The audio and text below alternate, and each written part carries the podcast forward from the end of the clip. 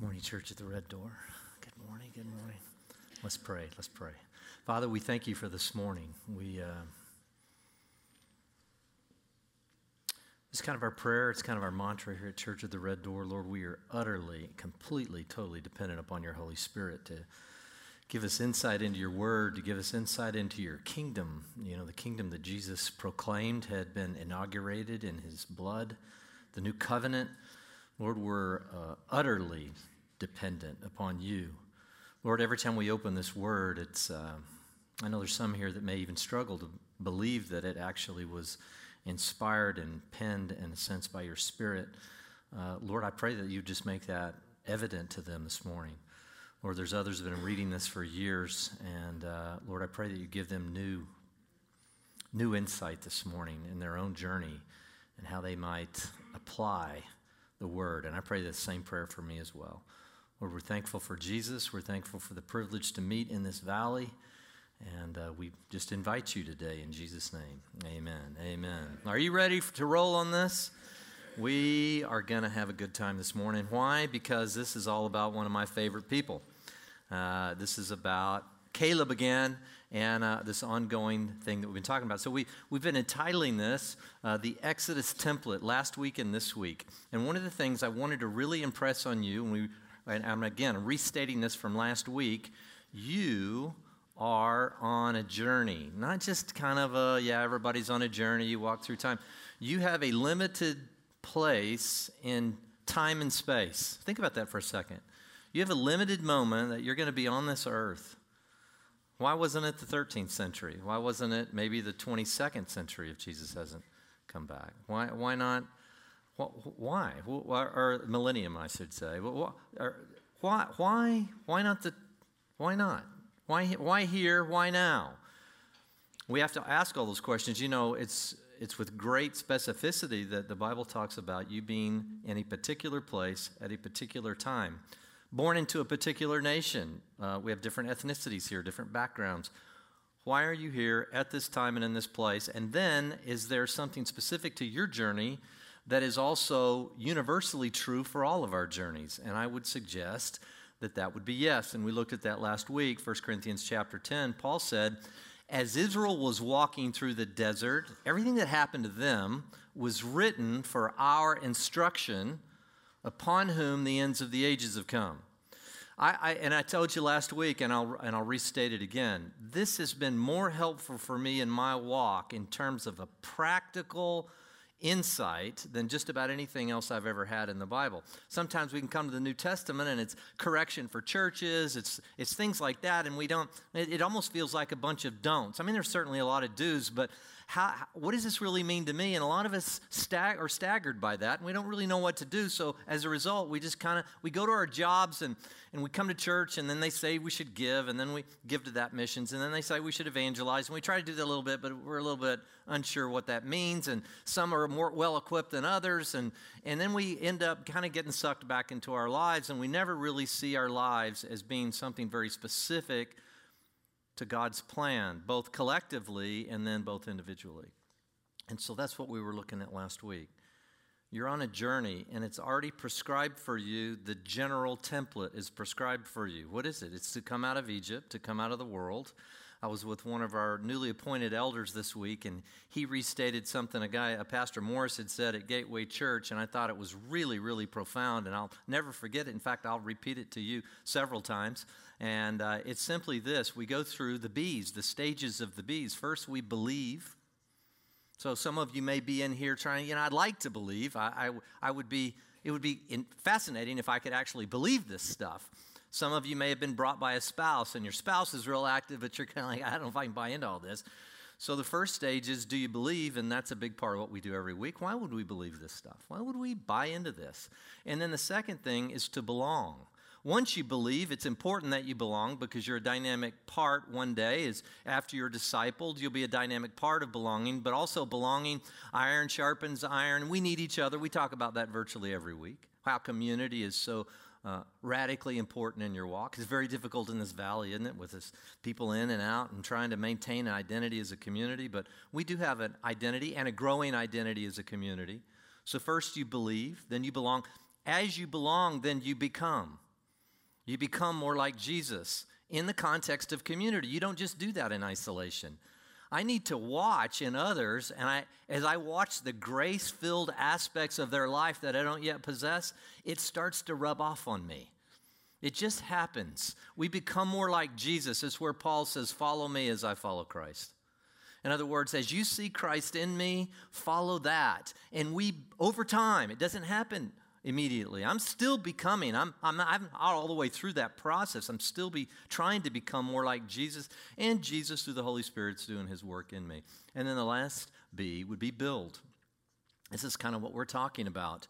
You get to a place in your life where, you know, I've just sat through enough sermons. I've heard every sermon there is to ever hear, but you've never really taken the step to go beyond becoming and actually building the kingdom of God, and that's the Great Commission being part of a community that's so missionally minded that they're constantly thinking about their neighbor and not just their own spiritual walk. You need to do both. You need to be very aware of what's happening in your own spiritual walk, your personal relationship with Jesus, your personal worship. All those things are important, but they have to be moving towards now turn around tell your neighbor.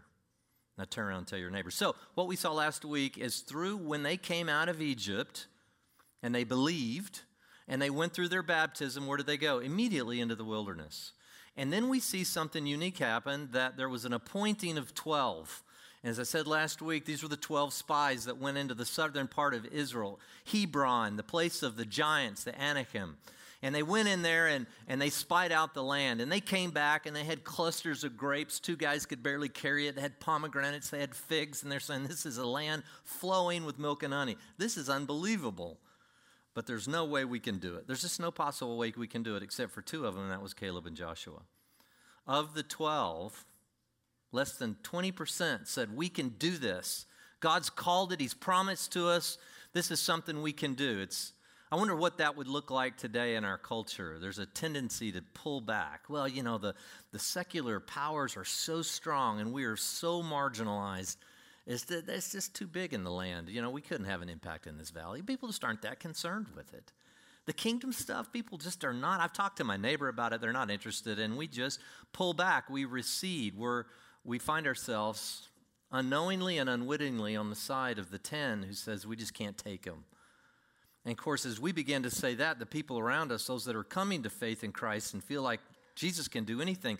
If we as a church have that attitude and someone is just now in the believing stage, but they're part of a church that's like, well, we can't really have any impact in this valley. And we get in our little holy huddles and we do our little thing on Sundays and then we, we sneak out and we kind of meekly go back in, try to blend in for six days and then come back here and raise our hands again like we got, like we're kingdom people, like we're conquerors, more than conquerors in Christ. People pick up that vibe. They pick up the vibe of whether or not you think that we are we win this race that there is land for us to take. Not physical land like they took but spiritual property. And that's what again we look. So they picked the 12 and then we saw that they chose the 70 i want to go a little bit more into that. I kind of teased you with that last week and i want to look at now at the appointing of the 70 interesting story. So if you have your bibles exodus chapter 18 and if you don't know where Exodus is, if you can find the beginning of your Bible, just, just a little to the right, you're going to find Exodus. Genesis is the first book, and then Exodus. Part of the Torah, part of the Pentateuch, the first five books attributable to Moses. Did Moses necessarily write every word? No, because in the end it said, and Moses died. Okay, so and Moses probably wasn't, and Moses and died, and barely could get it out in Hebrew, and then and then he passed. Now, chances are there was somebody that were taking these notes, and but it's attributable to Moses. Why? Because Jesus attributed this to Moses. Exodus chapter 18. Interesting story. And it came about the next day that Moses sat to judge the people. Now you got to realize that some estimate it could have been as many as 3 million people. No megaphone, no, you know, I mean, we, we got Coachella that comes out here, and it seems like an inordinate amount of number of people, especially if you're East Valley people. And they come streaming in and they kind of take over Ralph's supermarket and all the local restaurants and all that kind of stuff. And, and they kind of got their whole hippie vibe working and all that, you know, the Coachella thing. That's kind of been the, back to the 70s and all that kind of thing. That's maybe 100,000 people. It seems overwhelming. Imagine 3 million with no Mr. Microphone or no, no ability to really project. And Moses was trying to pretty much govern this himself. And it says, They stood about Moses from the morning until the evening. Now, when Moses' father in law saw that all he was doing for the people, he said, What is this thing you're doing for the people? Why do you sit alone as judge, and all the people stand about you from morning until evening? Moses said to his father in law, Because the people came to me to inquire of God, and when they have a dispute, it comes to me, and I judge between a man and his neighbor and make known the statutes of God and his laws. In other words, there is nobody, it's just me. It's all these people, and it's me. And his father in law, Jethro, a Midianite, comes and says, Wait a minute. So Moses' father in law said to him, The thing that you are doing isn't good. You will surely wear out both yourself and these people who are with you, for the task is too heavy for you. You cannot do it alone. Now, listen to me. I'm going to give you some counsel. You got any father, father-in-laws or mother-in-laws in here that have ever done that to their kids? It says, and God be with you. He says, you be the people's representative for God. That's good. And you bring the disputes to God. Then teach them the statutes and the laws and make known to them the way in which they are to walk and the work that they are to do. Furthermore, you shall select out of all the people able men who fear God, men of truth, those who hate dishonest gain, and you shall place these over them as leaders of thousands, of hundreds, of fifties, and of tens, and let them judge the people at all times. And let it be that every major dispute they will bring to you, but every minor dispute they themselves will judge, and so it will be easier with you, and they will bear the burden for you. If you do this thing and God so commands you, then you will be able to endure, and all these people also will go to their place in peace. And so Moses listened to his father in law and did all that he had said. And Moses chose able men out of Israel, made them heads over the people, leaders of thousands, hundreds, fifties, and tens.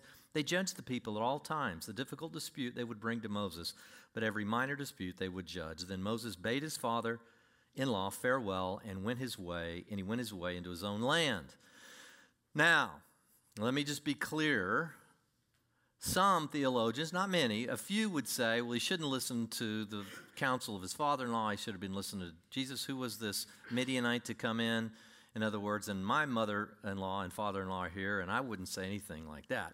But anyway, the, the point is no, no, no, I think this is clearly God's counsel. And the reason I suggest that that's true is that we're going to see Jesus following into the same pattern. Now, as we looked at last week, Moses is a type, was a foreshadowing of Jesus.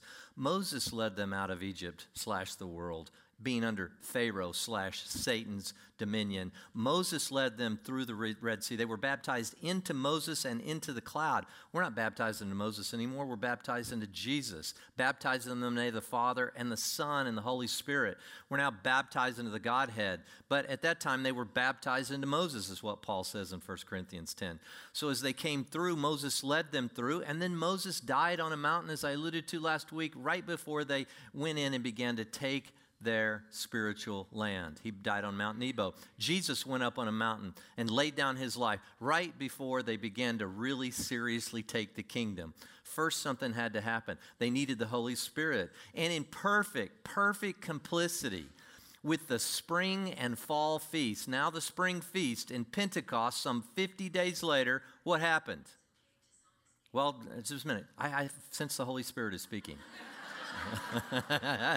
No, I just sensed it. I, am very sensitive to that. Somebody still has their Google Maps going here, so so uh, well maybe that was a word from the Lord. So so what happens is is that Moses comes in and and he's leading them through. So he dies. Jesus dies on that mountain, and then they go in and they begin to take the land. What 50 days later, the Holy Spirit falls on them. Now, what's interesting about that, and we'll see this a little bit in a minute, Jesus also appointed 12, and he appointed 70. Do you think that's by chance? Well, something very unique happens in Numbers 11. Now, let me just say, most, I would say most theologians would believe that this appointments that Moses made were the same elders that would have been the 70 elders appointed by him earlier. This is the same story. Some suggest maybe they're different elders. Now, if we go back to Exodus chapter 3, elders existed during the time that the Israelites were actually in Egypt. So it says, and Moses went to the elders and told them he was going to lead them out of Egypt. And so, as early as Exodus 3, there was always a, a place. An elder in Hebrew here just means older ones, not necessarily even physically, because some of them could have been younger and heads of tribes, but typically older, but also certainly from our perspective, older and more mature in their walk. But there's a very interesting thing that happens that I think it's just a parallel account that happens later after him taking the advice of Jethro. That would be my view.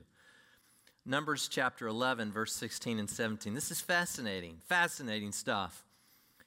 The Lord therefore said to Moses, Gather for me 70 men from the elders of Israel. Now, it wasn't, it wasn't specifically we wouldn't give a number specifically if we go back to Exodus 18. So we didn't know exactly how many he appointed. We just know that they were somewhere heads of thousands and hundreds and fifties and tens, right? So, but now it's more specific. Gather for me 70 men from the elders of Israel, okay, whom you know to be elders of the people and their officers, and bring them to the tent of meeting, and let them take their stand there with you. And then I will come down and speak with you there, and I will take of the Spirit that is upon you, and I'm going to put it on them and they shall bear the burden of the people with you so that you will not bear it all alone. So already you see a transfer. God's speaking to Moses. Now, this is in the context of them complaining and being bitter, and they were tired of the manna and they wanted meat and all this other. This is crazy. Numbers 11 is a crazy story. And Moses is just exhausted, and it's like, I can't bear the burden of this people anymore. They are wearing me out. I never feel that way about you, by the way. Ever but they you, were wearing me out. He goes, okay, go get 70 of the elders. There, there evidently were more elders, or was it all? It doesn't, it doesn't really matter. The point is, 70 were appointed to come to the tent of the meeting. And here's what I'm going to do I'm going to take the spirit that I've been pouring out on you, and I'm going to pour it out on them. Now, you can already see there's a transfer here and I think it's predictive prophecy and a, and a, template that we can understand and something that we can still practice. We still practice that today. We appoint elders and we continue to go out into the Great Commission, and the Spirit's poured out on them, and, and, the, and they're hopefully Spirit led to be leading, and people come into the kingdom. For them, it was, again, this process. So, now, if you jump forward to verse 23, and the Lord said to Moses, Is the Lord's power limited? Now you shall see whether my word will come true for you or not. And this is what happened. Great story. I love this. It looks like a prefiguring of Pentecost to me. It's very interesting, and we can, we can glean a lot from this. And it says this So Moses went out and told the people the words of the Lord, and also, he gathered 70 men of the elders of the people and stationed them around the tent. Get the picture. Now, remember, this is the wandering tabernacle. This is not a future Davidic times when Solomon then comes after David and builds the great, glorious temple in Jerusalem. No, they are wandering through the wilderness and they've got this tent of meeting, this place that was very specifically prescribed by God, and they had to tear it down. Every time the cloud moved, tear it down, put it back up, tear it down, put it back up. And it wasn't just like a pup tent either. It was complex with sockets and boards and interior, outerior, and curtains, and very with, and it had to be done exactly as God had showed Moses on the mountain. That's what they were gathered around. Very interesting. Then the Lord came down in the cloud, and he spoke to him, and he took of the Spirit who was upon him and placed him upon the seventy elders. Notice, placed him. The Holy Spirit is a person. It's not just a fog or an it or a something. He placed him on the 70 elders, and when the Spirit rested upon them, they prophesied. But they did not do it again. Now, now notice prophecy, by the way, it's just important to understand prophecy in a general sense is not always uh, like guessing somebody's weight or telling what's going to happen in the future or some of the silly stuff. It certainly is predictive prophecy, can be talking about what's happening in the future. The prophecy of the Revelation, for instance, the very last book in your Bible. But typically, prophecy is more defined as something where God speaks and through divine inspiration men then speak it out so god's speaking this is my heart this is my this is my thoughts on this and then men speak it out and so they began to do that but interestingly, verse 26 but two of the men had remained in the camp, and, and the name of one was Eldad, and the name of the other was Medad. And the Spirit rested upon them. now they were among those who had been registered, but had not gone out to the tent, and they prophesied in the camp. They didn't come. They, they, were, they were outside this group that had come, even though they had been registered. So a young man ran and told Moses and said, you know, Eldad and Medad are prophesying in the camp. And Joshua, the son of Nun, the attendant of Moses from his youth, said, Moses, my Lord, restrain them. They're not part of the group that came to the tent. And now they're out there prophesying. This, is everything's out of order here. Right? This is not how it's supposed to be. This is not how it's supposed to be. This is, this is like a golf pro starting a church or something. This just shouldn't be that way. I mean, that, this doesn't make any sense at all. I mean, this really makes no sense. This is way outside protocol. Restrain them. Restrain them. But Moses said, Are you jealous for my sake? He said, Catch this. Would that all the Lord's people were prophets, and that the Lord would put his spirit upon all of them. And then Moses returned to the camp, both he and the elders of Israel. Now, if you were to fast forward and think about Paul's letter to the Corinthians, 1 Corinthians chapter 14, he says, I, will, I wish you all spoke in tongues. But even, eh, but now catch this, but even more so that you would prophesy. In other words, I'm wanting all of you to hear the voice of the Holy Spirit. I'm wanting Him to pour out His Spirit on all of you, not just a few select. Men of all, always and always will use religion to dominate, to coerce, to manipulate, to set up power structures, which they can force you and be then the arbiters of all things spiritual. And you can see already that Jesus is setting up a structure, uh, excuse me, Christ through Moses in this template is setting up a structure. He says, No, I'm going to pour out my spirit upon everybody. Now, now you got to realize if you go back into the prophets, uh, Joel had seen that. Behold, God speaks through Joel and says, Behold, I'm gonna, there's coming a day where I'm going to pour out my spirit upon all men, all flesh, every ethnic group, every not just the Jews, not just the physical descendants of Moses, but the whole earth. I'm going to do this thing. Now, what does that mean for us as it relates to the Great Commission? We all play a role. Eldad, Medad, doesn't matter. You, you, don't, you feel like an outsider. You're not the one that was called to the tent of meeting. You're not the one that has a seminary degree. You're not the one that, well, I, you know, there's a lot of things I can't do. Let me just tell you a man or a woman with the empowerment of the Holy Spirit, that's all you need. Now, I'm not saying there's not wisdom and that you don't, you don't need to be equipped and that's one of the things we're even doing this morning. We're equipping you with the word, and that you can just run off. There's still levels that you need to rise through. If you don't understand what it means, you can you can be trying to uh, you know pour something out on people that really is not biblical yet. So there's a process, and that's why the wilderness. That's why they didn't just go straight into the promised land. They they wandered through the wilderness. They they could have gone much much quicker, but sometimes we just get staggered in the wilderness and we get lost, and then we say, eh, "It's better off when I was in Egypt." You know, this church stuff. I don't know. I get I get tired of going to church. You know, it's I'm tired, and it'd be better if I just stayed in bed. Yeah, you know, it's just I don't know this whole thing. I, and then you just get the siren song of the of the world calls you back, and because you and you never enter, you never cross the Jordan and go into the promised land. Again, the promised land is not heaven. Are you clear? What did they do when they crossed the Jordan? They began to take a physical land from a physical people. We are not called to do that. We're called to take a spiritual land from spiritual forces of wickedness in heavenly places. In other words, our task, as it will be at this church, always will be reach into this valley and give the good news of the gospel to people and let them believe, then see them belong, then see them become, and then see them get on the team and help us build to go back out to the people that don't believe so we can find people who don't believe and help them believe and then help them belong and then help them and there's just that going at every time. And so if we look around the cross section of people that are here everybody's in some stage. You are somewhere along this template. Some of you this morning or on live stream may still be in egypt Come out of Egypt. Go through your baptism. Be filled with the Spirit. Go. Now you're going to go into the wilderness. You're going to you're going to have to learn. You're going to have to be tested. You're going to it's it's it's a, it's a dry time. You're going to be extricated from your old ways of thinking and doing and and you're going to become a new person. But you will become if you belong, you will become. And then and then come on and help us. Help us reach this valley and not just this valley, you know, the unique thing about church at the Red Door is we we actually have an opportunity to impact large swaths because many of you don't just live here. If you're impacted here, you take it elsewhere. Or maybe you were impacted elsewhere and now you're coming here and you're an outgrowth of another church as well. So we have a lot of cross pollination. Isn't that a beautiful picture?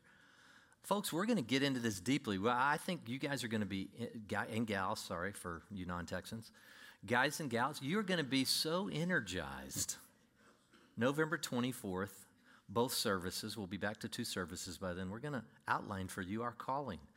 We're going to talk to you about where we're going.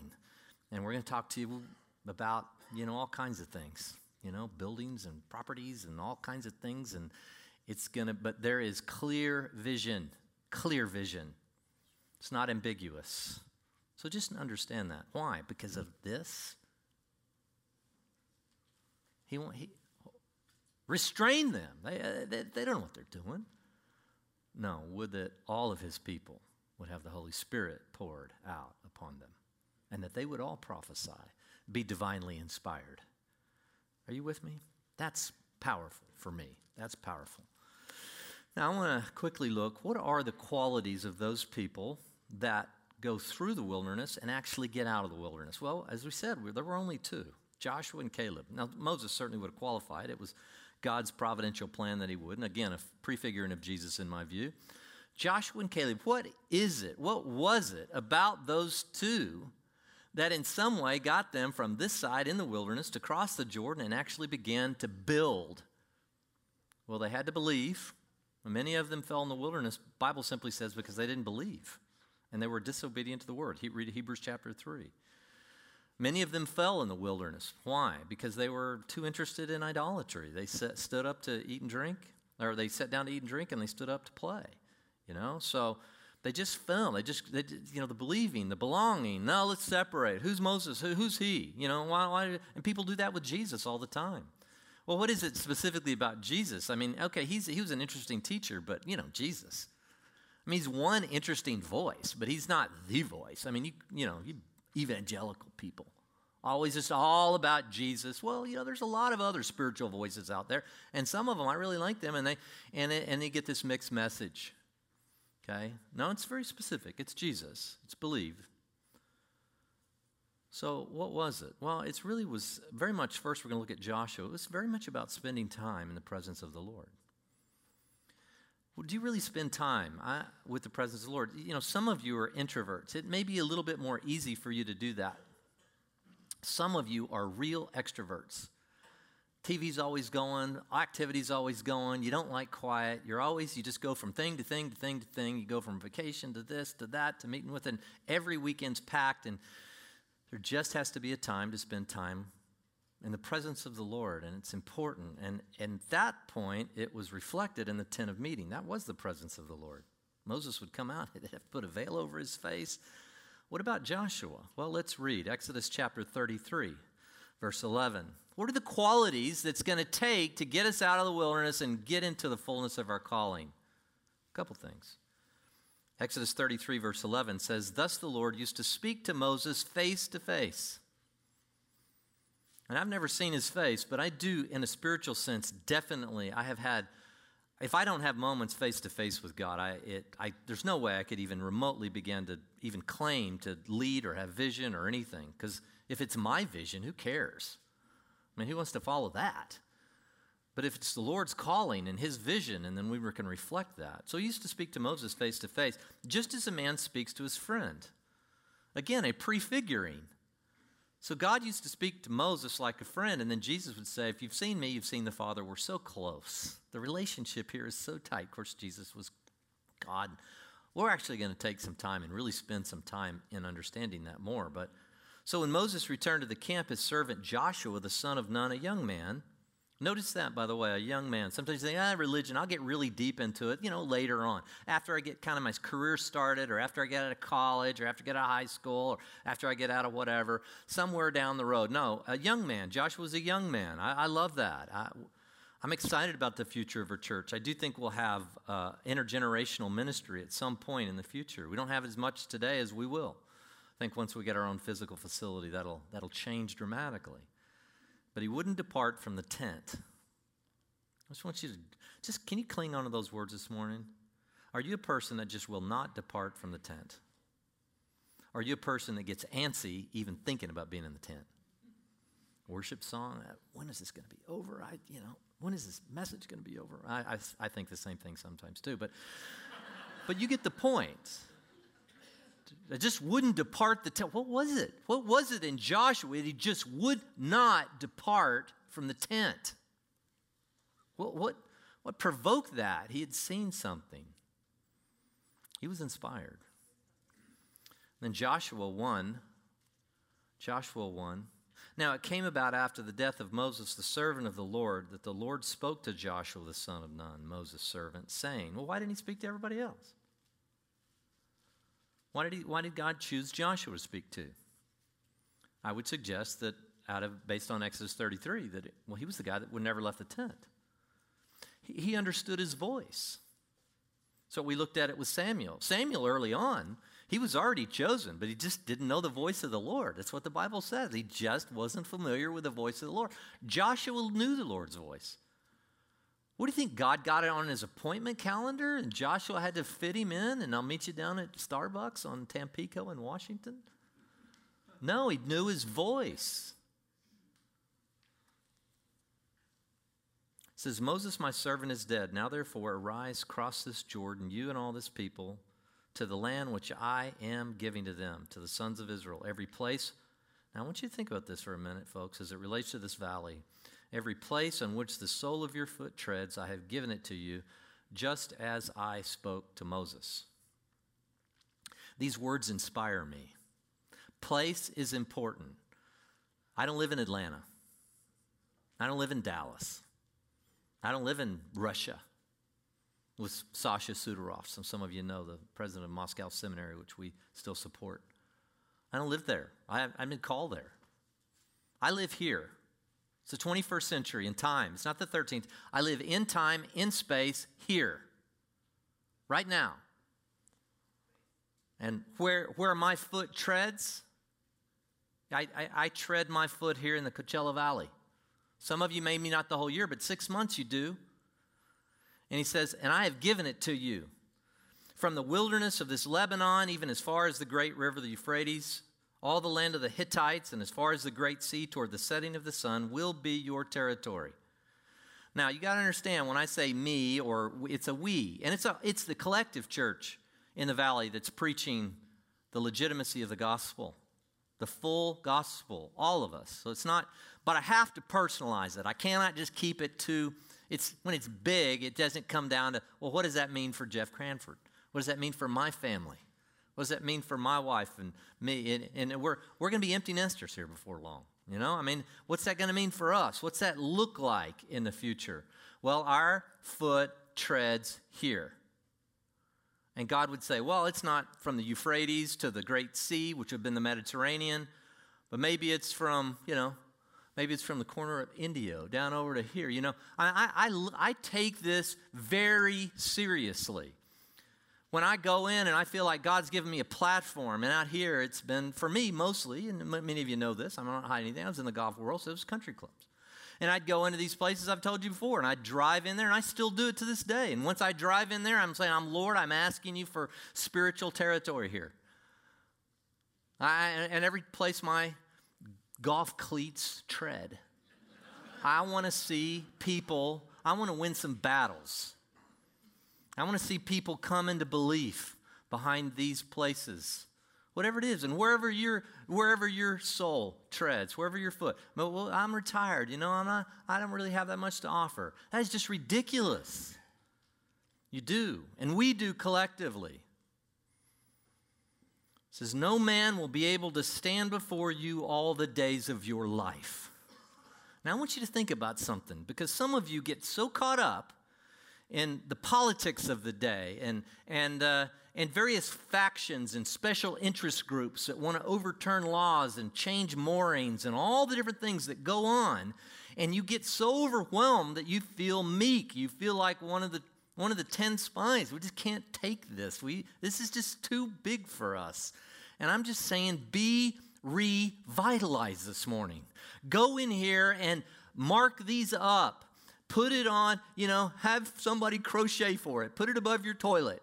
Put it above your sink. Put it above your whatever. Put it all over the house and just say, No man will be able to stand before you all the days of your life. Now, no man will be able to do it. Just as I have been with Moses, I will be with you. I will not fail you. I will not forsake you. Does that sound familiar to you and from New Testament? You think Jesus just drawing those words out of the air? I'll never forsake you. I'll never fail you. I'll never forsake you. Be strong and courageous, for you shall give this people possession of the land which I swore to their fathers to give them. Only be strong and very courageous. Be careful to do according to all the law which the Moses my servant commanded you. Now we know we're not under the law. We still should abide under the moral law. The, the, but a lot of the law that was given to Israel to keep them together as a nation, a lot of that, we're not under that law anymore that was specifically given to Israel. We're not stoning adulterers. And everyone said, Amen. We're not stoning adulterers. We're not stoning anyone who would lust. We're not stoning anyone who doesn't, you know, keep the Sabbath. I mean, all those things were given specifically to Israel. The moral law, and yet, and yet the moral law had some carry with it. We're still called not to murder. We're still called not to walk in uh, sexual immorality. We're, we're called to those various things. So, in, in some ways, but generally speaking, we're not under the law. We are under the guidance of the Holy Spirit. Okay, so, and do not turn from it to the right or to the left.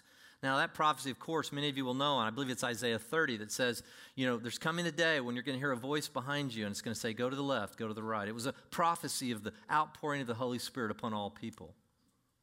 If you're listening to the voice of the Holy Spirit, if you don't depart from the tent, you're going to be able to hear, don't go down that road.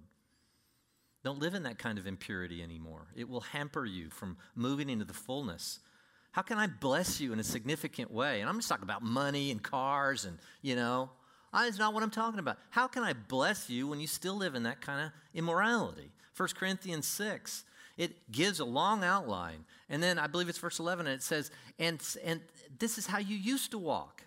And such were some of you, but you're not that anymore. So that you may have success wherever you go. This book of the law will not depart from your mouth, but you shall meditate on it day and night. We're doing that this morning. We're meditating on it. I hope you're I hope this is sinking deep into your soul. You're meditating on it so that you may be careful to do all that uh, according to all that is written in it. For then you will make your way prosperous and you will have success. Have I not commanded you be strong and courageous?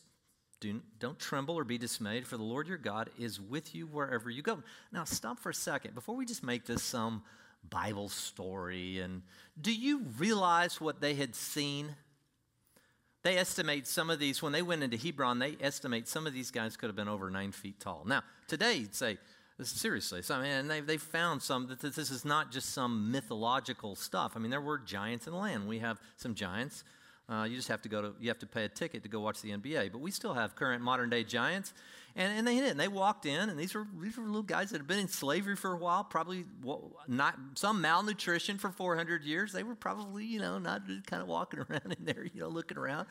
And back then, this was, this was the, the equivalent of a, a nuclear threat. This was fighter bombers. This, was, this would be the modern day equivalent of that. So this is an overwhelming power. There's no, we got no chance in the world. Let's appreciate where their faith failed. Let's appreciate what they saw with their eyes. It shouldn't surprise us that only Joshua and Caleb, it shouldn't surprise us that these were the only two. Still the case with some of us. I do not, Lord, I pray, Lord, I, I want the Joshua spirit and I want the Caleb spirit.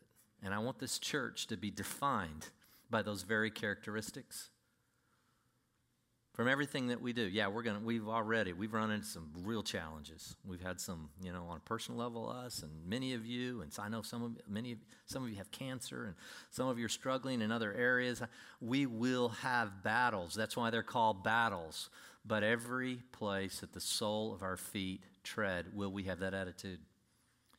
Then Joshua commanded the officers of the people and said, Pass through the midst of the camp and command the people, said, Prepare provisions. Now remember this Prepare provisions for yourselves, for within three days you're to cross this Jordan and go in to possess the land which the Lord your God has given you to possess. Notice, prepare provisions. Now, why was that so interesting? They hadn't had to prepare any provisions for 40 years. Where did their provisions come from? It was manna, came down out of heaven. Quail came down out of heaven. But all of a sudden, there's a shift. Prepare provisions for yourself. Find that interesting. Second quality, and we find this in Caleb, just an unadulterated faith. It was just a relentless pursuit of God. That's just, You, I don't know how you describe Caleb other than that the dog that just will not let go of that toy, that rope, that whatever. And as we saw, that was his name. It's like an attack dog. That really defines Caleb. It was dog. That's what his name means. And, and he just refused, relentless. God said this was the way it was. I believe that, period. It's end of story. It's that kind of quality that we need. That's why we come together. One of the reasons we come together on Sunday, one of the reasons we come together during the week, one of the reasons we belong and we're so that we can encourage one another. Come on, let's get the Caleb spirit. I know you feel down. I know you feel beaten up. I know you feel I know you may be struggling with an area of your life that yet hadn't been turned to becoming like Jesus. I know you may be struggling to believe, but come on, we can do this. Let's go to the word. Let's be energized. Let's be impassioned by it. Joshua 14, let's just get a, a, glimpse of this guy, Caleb, again. Then the sons of Judah drew near to Joshua in Gilgal, and Caleb, the son of Jephunneh the Kenizzite, said to him, you know, the Lord, uh, you know the word which the Lord spoke to Moses, the man of God, concerning you and me in Kadesh Barnea. I was 40 years old when Moses, the servant of the Lord, sent me to Kadesh Barnea to spy out the land, and I brought back word to him as it was in my heart. We can take it. We can have an impact in this valley. We can have an impact in this valley. Yeah, but you don't know my neighbor. All they want to do is play bridge and go to dinner. And every time I talk to them about religion, they put up the hand and they've got, you just don't understand what we're up against. You just don't understand the people at my school or the people at my work. They have no interest in this whatsoever. Every time I even mention it, they just, they, it, we can take it. What's in my heart. That's what I want to be in our heart. Nevertheless, my brothers who went up with me made the heart of the people melt with fear. Are you the one that just says, Our country's just going to pot? You know, everything's just going. We're, we're going to be back to a socialist country here before long. I'm not saying there aren't real threats. I am not saying that. But where's your heart? Is it getting at the is it getting the right political party in there? Is it just or is it seeing people come to know Jesus? That's why if I'd have been called the political realm God called me there, that'd be fine. The reason I'm not there in my own heart is that if I thought it worked, I would be there. The only thing I know that changes a human heart and a destiny is Jesus. It's the only thing, the only person that I know. And this is the worldview, and this is why we as a church have to have full buy in here. He says, he goes on, he said, but they made the people's heart melt with fear. He says, but I follow the Lord my God fully. So Moses swore on that day, saying, Surely the land on which your foot has trodden, Caleb, will be an inheritance to you and to your children. Let me just tell you something. You taking your spiritual destiny has an impact on your children. And if you don't think that's true, Trust me, it is. Uh, we, Jeff and I, Jeff Hopper and I wrote a book a number of years back, and I think I've alluded to it, called Love Never Fails. And once your children leave your household, you've had, you can have the impact, you can take them to church, you can do, and at some point they'll begin to make their own decisions. The best thing you can do at that point is that you go into stage four and you build a kingdom of God. And you allow them to watch you serve Christ in your generation. And it'll have an impact on your kids. Just going to church is not going to have an impact on your kids or your grandkids. You building the kingdom of God. Look what we're doing. You know, look what we're involved in. And you may not have to use words. They may come and visit once a year and, see, and they just watch. They watch. You and your children forever because you have followed the Lord my God fully. Now behold, catch this the Lord has let me live just as he spoke those 45 years ago. So if he was 40, how old is he now? Math quick, 85 years old. From the time that the Lord spoke this to Moses when Israel walked in the wilderness, and now behold, I'm 85 years old today. I don't know if it was his birthday, but you get the point. I'm still as strong today as I was in the day of Moses and when he sent me. Now, was that true? It was in his heart, so it might as well have been. In terms of what he had to accomplish, I'm sure he didn't feel the pep and the vigor that he was when he was 40 years old, but in his heart, he carried out that task and he got all that land, by the way. He says, and he says, My strength was then, my strength is now for war and for going out and coming in. Now then, give me this hill country about which the Lord spoke on that day. For you heard on that day that the Anakim were here, were there, with great fortified cities. Perhaps the Lord will be with me, and I will drive them out as the Lord has spoken. I love also, as bold as he was, it was still, I can do this if the Lord doesn't depart from me. And that's what Jesus said. Don't say you're going to go into such and such city. Say if the Lord wills. All this is in the context of the Lord wills. I don't care how confident or how we think we're going to impact the valley or we think we're going to see all kinds of people come to Jesus over these intervening years that are ahead of us, and even beyond my own tenure the, the foundations that are being laid here at Church at the Red Door Doors, we look out into this valley and people fly in from all over the world and they land right there at Little Palm Springs International or Ontario and Drive or whatever.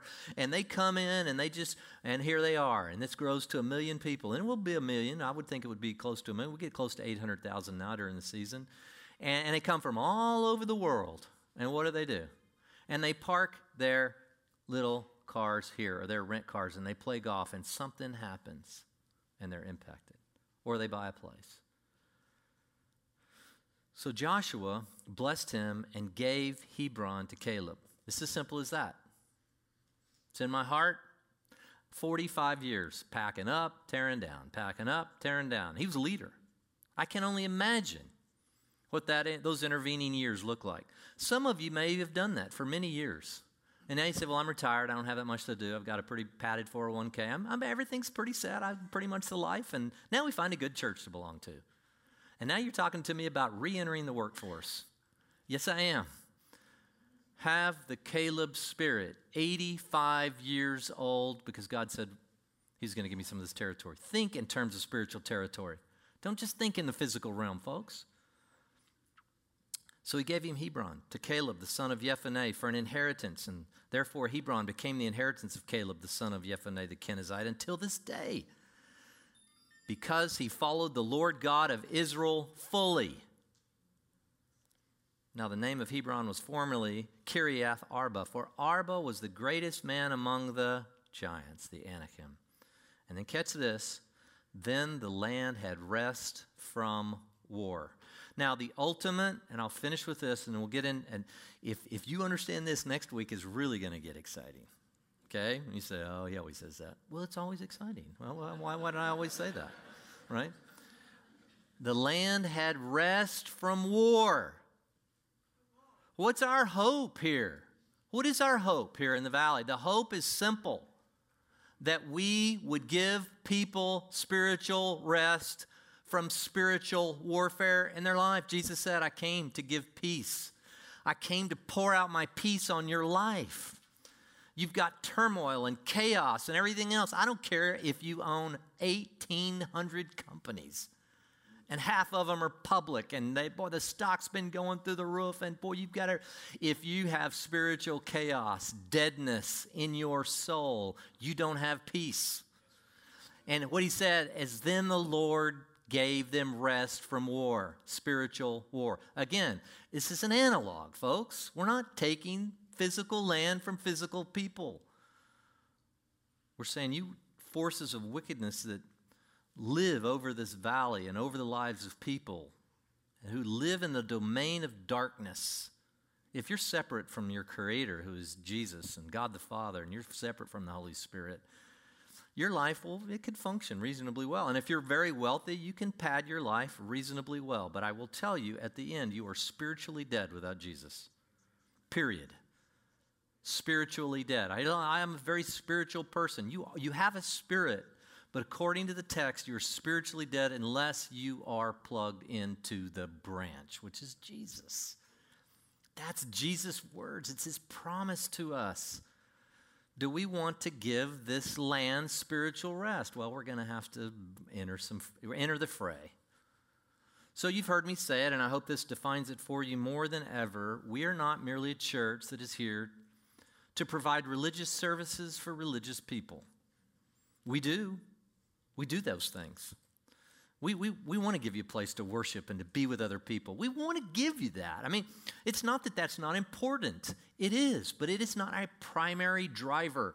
Church at the Red Door is a missional church. It always will be. We are, we have been selected, not just us uniquely, but all, we have been selected to go out into a hurting world and be a light. Do you want to be the light? Well, first you have to have the light living on the inside of you. Have you ever just asked Jesus, say, you know, Jesus, I believe in you, and I'm asking you to come into my life? If you haven't done that, you need to do that this morning if you have faith to believe. If you're still wondering and I have a lot of questions, this is still a place for you to come. You know, we've got all kinds of people that are more than equipped to sit down with you and walk you through some of the deep and perplexing questions that you may have. It may involve, well, what about evolution? Or what about this? Or what about all the church history? And what about that? And that, it's fine. We'll, we'll take you through the, as long a season as you need to make, to go ahead and persuade you in your own mind so you can get over some of these intellectual hurdles. But if you don't believe, you can believe this morning. And then if you do believe, folks, we're going somewhere. We're on a journey, and it's already prescribed. And for whatever reason, you're here at this place and at this time. God has you here. I believe that. What are we going to do with that? Are we going to be a light? So, here, we didn't stand up on the third song because I don't know why. I just came in, nobody was standing up. Come on now, we're going to stand up now. So, I want everybody to stand up. We're going to finish. We're going to finish with this last worship song. Now, I need to tell you before we play this, before we play this song, Say it's a little bit modern for me, and I don't know all the words. Can sometimes you just breathe this song in? This song motivated me so profoundly when we were thinking in the run up to the, our very first time that we met here at Church at the Red Door, I was so moved, it would move me to tears. In light of what we talked about, are we going to be a light? Right? Are we going to be a light to this? And then I'll come back and close this in prayer.